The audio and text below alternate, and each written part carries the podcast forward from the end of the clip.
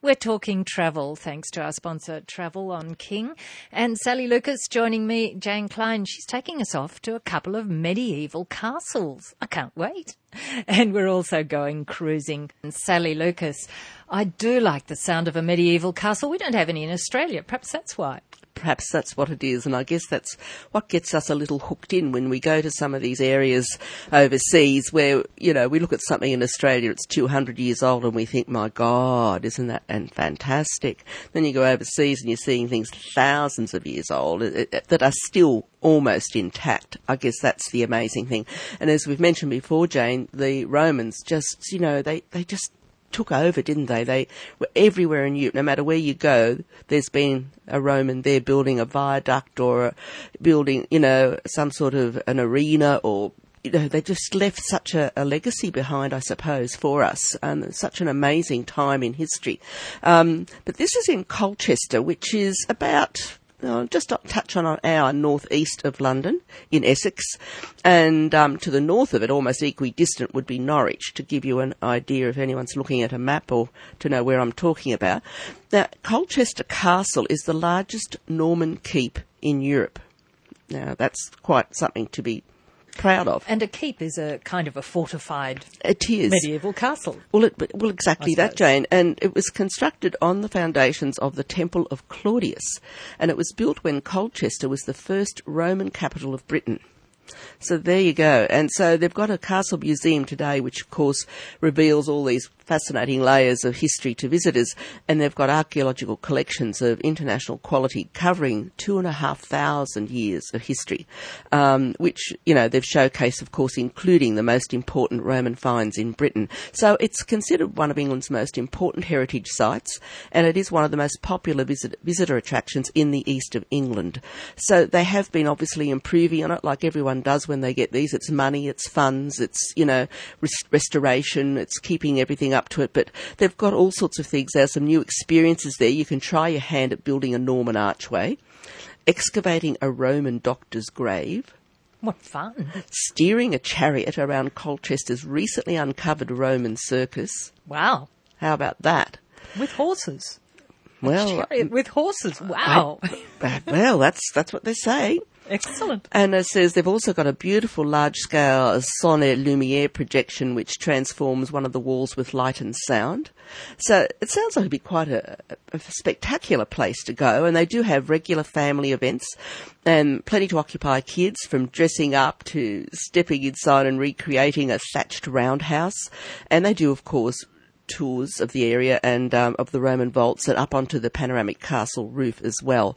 So I just thought, isn't that interesting that I had never heard about this particular Roman keep. And I guess there's so many places that people must fall upon in their travels that we haven't heard of. Um, yeah, and, and that's the wonderful thing about travel, isn't it? Well, it is. You do discover more and more, and it's mm. nice when people bring out the features. I mean, the layers of, of the buildings of the, yes. the, history is just fascinating. It is fascinating, and uh, I haven't got anything printed out on this, Jane. But I was just thinking when I was reading this that when we were in France a few years back now, oh, a few years back, James was 11. That's a few years ago, isn't it? Um, but we were staying in the area of the Lot Valley, which I've mentioned, which is part of the uh, most beautiful villages of France, with the three towns starting with E, which is Estaing, Entraygues, and Espalion. Well, just out of Espalion, there's this medieval castle again, and it's perched as they used to do on the highest point they can find, so they could see the enemy coming. And it's called Calmont d'Olt, C-A-L-M-O-N-T D apostrophe O-L-T. And it's still a work in progress as well. It was let go into ruin, but it was built and survived and went through the Hundred Years' War. So again, we're going way back in time to about the 11th century, I think, when it was originally built.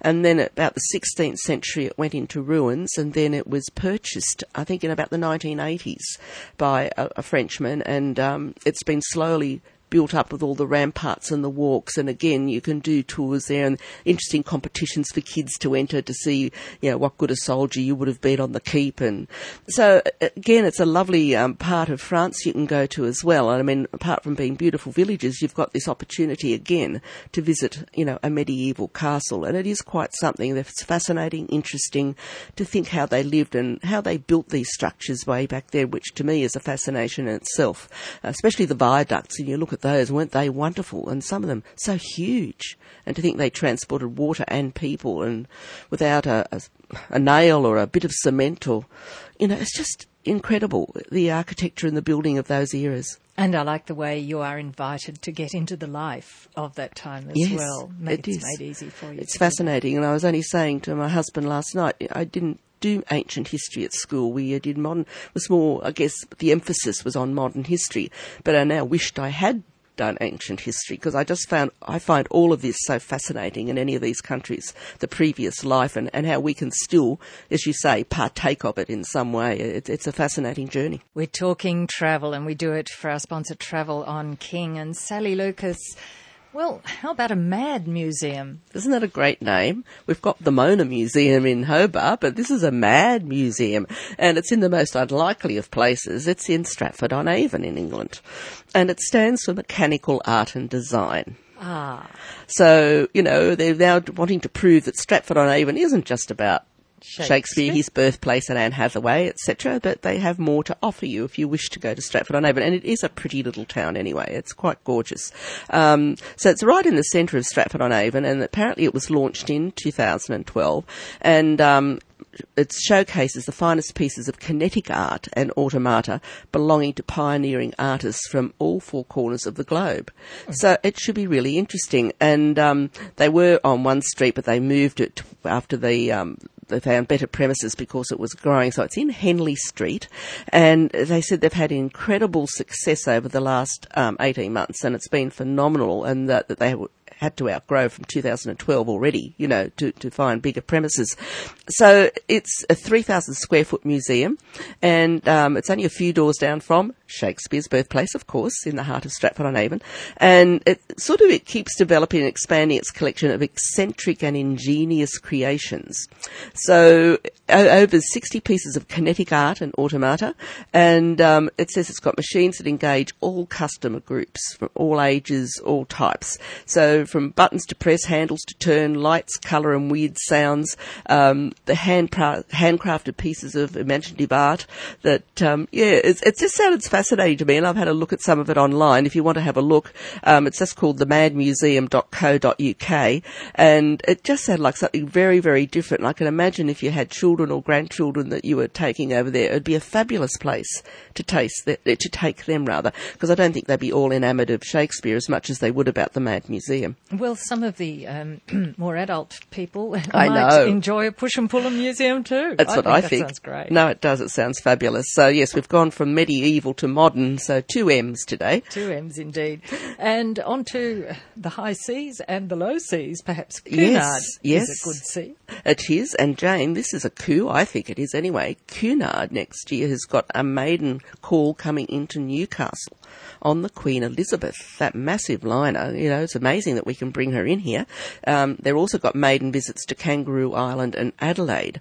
So yeah, isn't that fantastic? I mean, it's our market here is growing, isn't it? Certainly is, and it's it's just amazing to look out at the harbour when a ship, well, even Any less ship. than that size, Yes. is in, and uh, so one as big as that, it'll be a wonderful sight. I- Quite apart from travelling on it. Well, apart from travelling on it. Um, so they're going to have um, the three queens, of course, come out here on a regular basis on their round world voyages.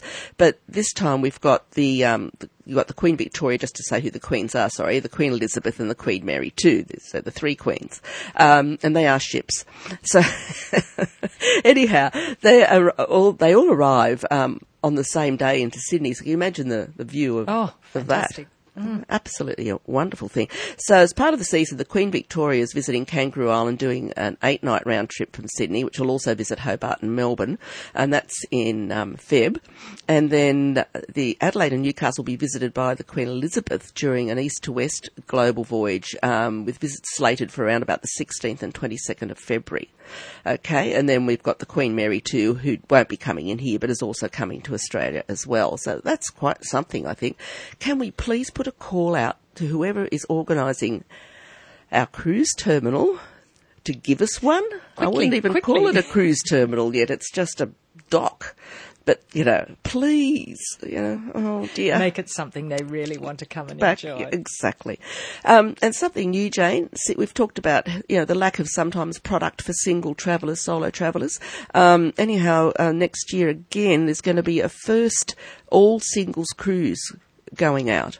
Um, so that's really quite fantastic. And that'll be doing a nine night voyage on the Carnival Spirit in November next year, just to let solo travellers know that. I haven't got details yet of the actual itinerary, but it'll be obviously a Pacific cruise out of, out of Sydney that's happening.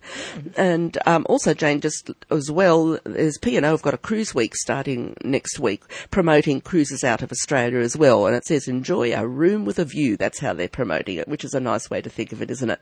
And they're doing uh, lots of cruises ranging from three night through to the longest is 12. And these are mainly um, November and December this year, so into January, some of them. Some of them are just like little three night food and wine cruises out of Sydney, for example. One's a three night comedy cruise where you get all, all the stand up comics on board. Um, Moreton Island is having a festival in October, November, and so going up, something different again, isn't it? Going up to Moreton Island, is a, there's a four night cruise doing that. There's another lovely little one, it's a 10 night one, Discover Vanuatu, that's doing all the lovely islands around Vanuatu and in New Caledonia. And then they've got some Christmas cruises specific for Christmas and New Year out of both Sydney and Brisbane. Um, and also a lovely one going up into New Guinea in November, a 10 night cruise into New Guinea. And they're going to have all sorts of special offers, which we can't mention because they don't go on sale till next week. But just to let you know, to keep an eye out for that, that P&O Cruises have got this room with a view promotion happening next week. And that's talking travel for today. Thank you, Sally Lucas. Thanks, Jane. Catch us again next Friday after the one o'clock news on 2NURFM. We do it for our sponsor, Travel on King.